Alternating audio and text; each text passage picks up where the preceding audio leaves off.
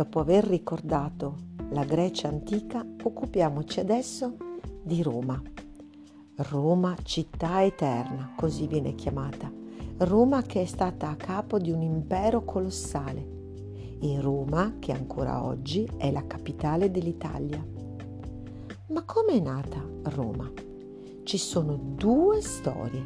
Una è una leggenda e una invece è un pochino più veritiera.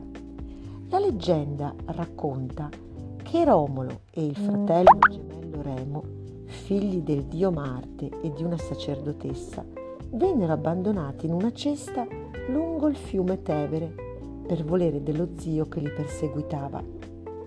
Ma i gemelli furono salvati da una lupa che li allattò e vennero allevati da un pastore. Divenuti giovani, forti e coraggiosi, si vendicarono dello zio e decisero di fondare una città nel luogo in cui erano stati salvati.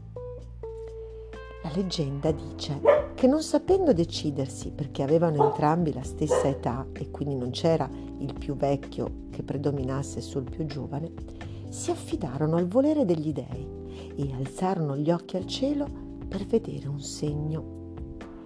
Remo vide passare sei avvoltoi. Subito dopo Romolo ne vide passare dodici. E chi allora aveva vinto? Certo Remo era stato il primo a vedere gli uccelli misteriosi, ma d'altro canto Romolo ne aveva visti di più. Cominciarono a litigare e alla fine Romolo uccise Remo. Romolo quindi fondò Roma per leggenda nel 753 a.C.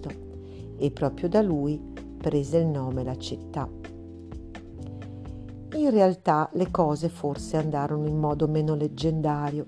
Un gruppo di pastori e di contadini si insediò lungo le rive del fiume Tevere, fiume che attraversa il Lazio e taglia circa a metà l'Italia. Proprio lungo questo fiume c'è un'isola l'isola Tiberina, posta in centro al fiume e quindi lì l'acqua è molto più bassa e si può passare. Ecco che quel punto era strategico per i commerci, per i passaggi della gente e quindi in quel punto pian piano si formò una città. All'inizio della sua storia Roma fu una monarchia, cioè fu governata da re. Secondo la tradizione i re furono sette e il primo di essi fu Romolo, il leggendario fondatore della città. L'ultimo re, Tarquinio il Superbo, fu però cacciato dai romani proprio perché arrogante e voleva tutto il potere per sé. Quindi i romani si ribellarono, lo cacciarono e fondarono una repubblica, cioè uno Stato governato da più persone il potere veniva esercitato dai magistrati, che venivano eletti per un periodo determinato. I due magistrati supremi erano i consoli, che guidavano l'esercito in guerra. C'era poi un'assemblea formata da più persone, il Senato, che poteva intervenire nelle decisioni. E il resto della società? Beh, era divisa in due, da una parte i patrizi e dall'altra i plebei. I patrizi erano ricchi, erano di famiglie di antica origine, possedevano molte terre ed avevano il potere politico. I plebei invece erano tutti gli altri, artigiani, contadini, commergia- commercianti, potevano essere sia ricchi che poveri, ma erano comunque esclusi dal potere politico della città loro non avrebbero mai potuto diventare magistrati e nemmeno senatori. Allora dopo un po' si ribellarono e nel corso di due secoli i plebei conquistarono la parità e vennero ammessi alle cariche politiche.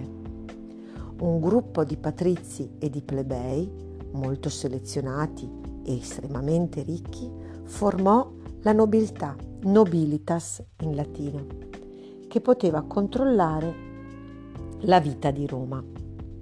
Ottennero i plebei poi grandi conquiste, come ad esempio quella di potersi sposare tra patrizi e plebei, sempre ovviamente ricchi, o poter avere le leggi scritte.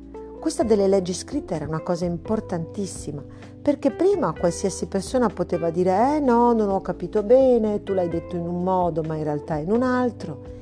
E invece con l'introduzione delle leggi scritte tutti i cittadini di Roma dovevano obbedire.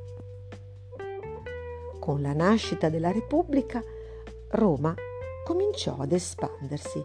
Si stava bene a Roma, c'era terra, c'era un bel clima, si poteva commerciare, ma la gente cresceva, non ci stavano più e volevano espandersi.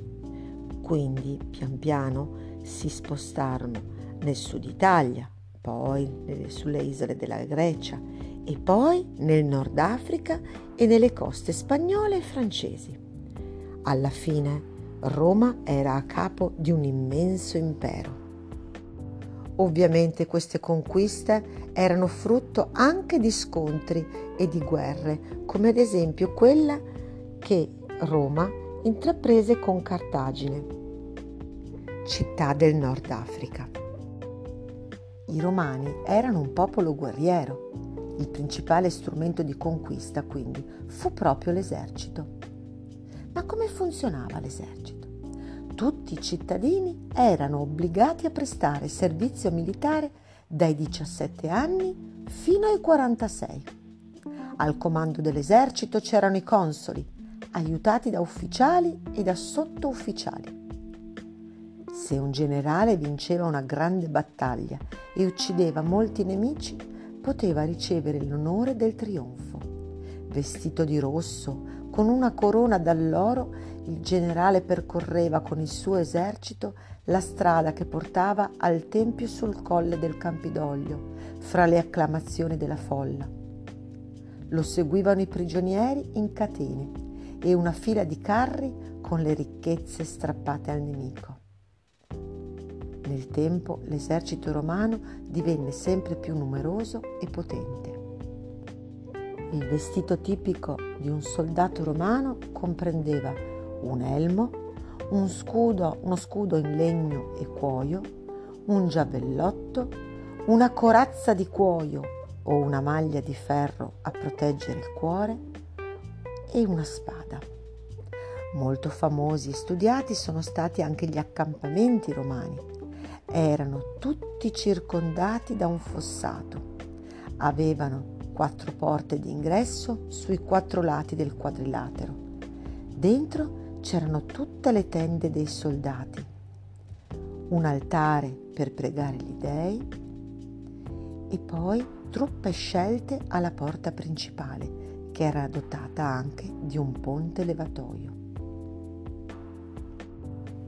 Con le guerre di conquista giunsero a Roma molti schiavi e molte ricchezze numerosi cittadini romani poterono arricchirsi commerciando oppure prestando denaro con interesse, cioè quando gli veniva restituito la cifra era più alta. Chi possedeva molto denaro di solito lo impiegava nell'acquisto di terra. Quindi si formarono nelle campagne grandi proprietà terriere chiamate latifondi, che appartenevano a un unico padrone. I senatori furono latifondisti e per legge non potevano dedicarsi alle imprese commerciali perché il commercio non veniva considerato dignitoso. E siccome le terre si ingrandivano, quelle di un unico proprietario, scomparivano i piccoli appezzamenti di terreno dei piccoli agricoltori. Infatti questi erano costretti ad andare a combattere e quando stavano via mesi o anni dalla loro terra, tutti i raccolti e la terra andavano in rovina. Ti chiederai anche che cosa se ne faceva a Roma di tutti gli schiavi che portava. Secondo l'uso antico, diventavano schiavi prigionieri di guerra non solo i soldati, ma anche parte della popolazione vinta, cioè uomini, donne e bambini. Gli schiavi eseguivano ogni tipo di lavoro. Alcuni lavoravano nelle case come domestici, altri erano impiegati nelle grandi proprietà agricole. I più colti, quelli che avevano studiato di più, erano scelti come maestri, come medici, come bibliotecari. I più belli diventavano coppieri alle tavole dei ricchi. Eh sì, perché ai romani piaceva mangiare bene ed essere serviti da camerieri molto belli.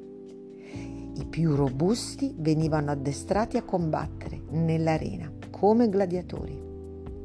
Gli schiavi che provavano a ribellarsi erano confinati nelle miniere, dove la fatica era mortale, quindi lavoravano fino alla morte. Tutti gli schiavi erano considerati cose. Per distinguerle dagli attrezzi e dagli animali avevano solo la parola. I padroni avevano su di loro il diritto di vita e di morte. Tuttavia gli schiavi potevano essere liberati. In questo caso erano chiamati liberti e i loro figli avevano tutti i diritti dei cittadini romani ma diventare liberti era una cosa molto rara e per riuscirci bisognava impegnarsi parecchio o avere un padrone illuminato. Tu dirai, ma un impero così è durato per sempre? Eh no, a partire dal primo secolo avanti Cristo la Repubblica romana entrò in crisi. C'era un grandissimo territorio sotto Roma ma le leggi, le magistrature erano ancora quelle di una piccola città-stato.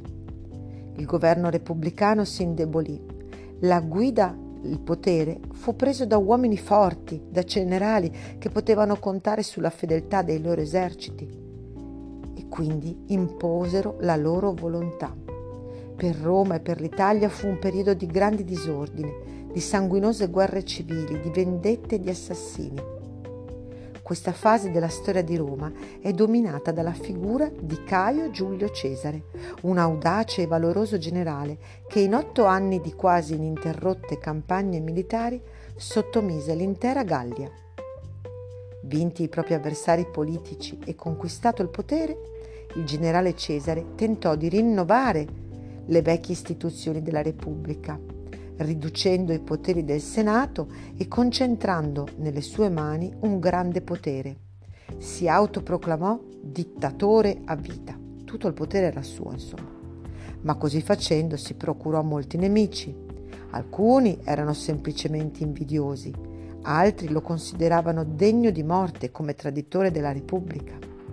Il 15 marzo del 44 a.C., le famosi Idi di marzo, un gruppo di avversari politici lo uccise in Senato a colpi di pugnale.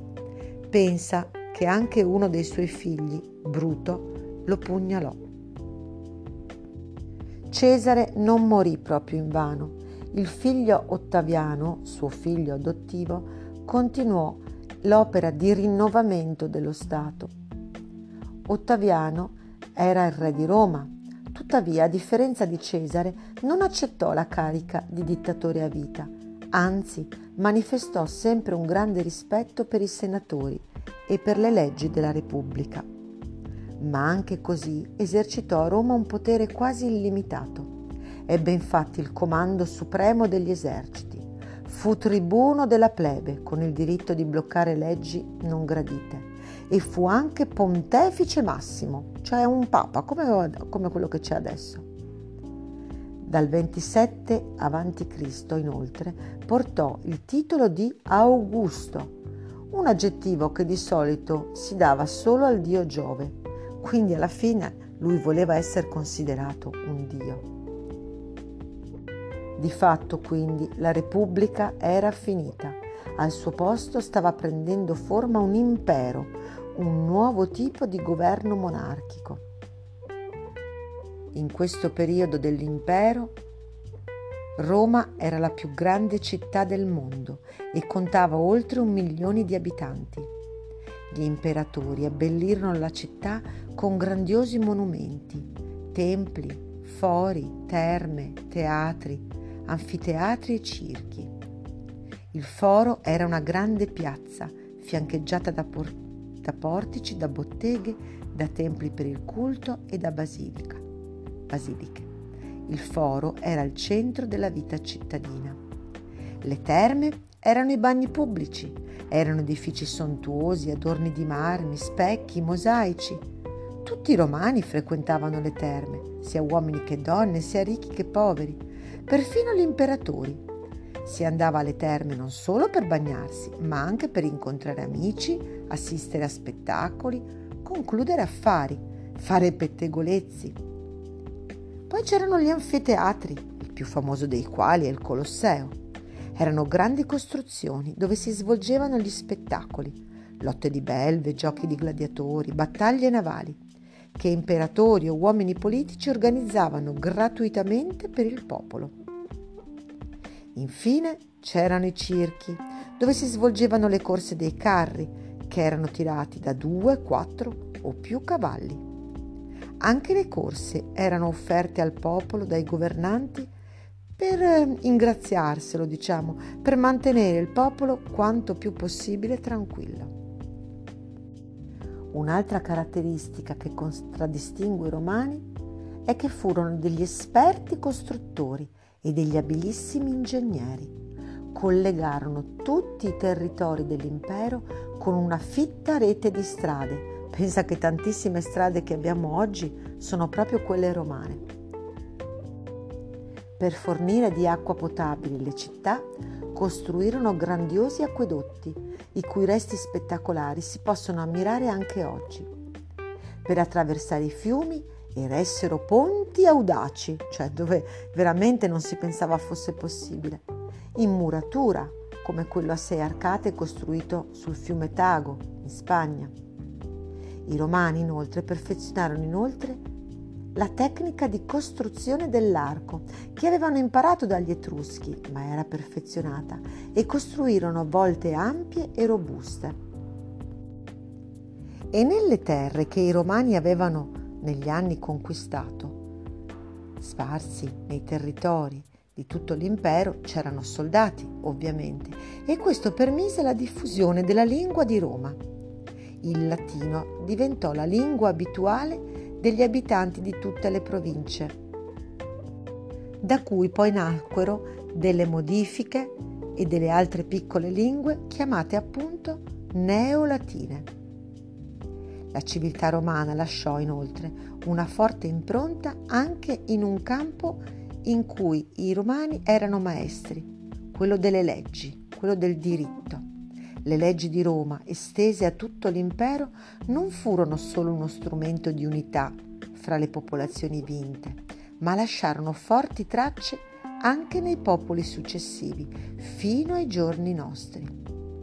Dagli antichi romani, pensa, abbiamo ereditato anche un sistema di numerazione che viene usato ancora oggi, in particolare nelle lapidi o per indicare il nome dei secoli, vero? Hai imparato l'anno scorso a leggere e a scrivere i numeri romani. Ti piacerebbe che li ripetessimo? E su Roma per ora è tutto. Fammi sapere cosa vorresti approfondire.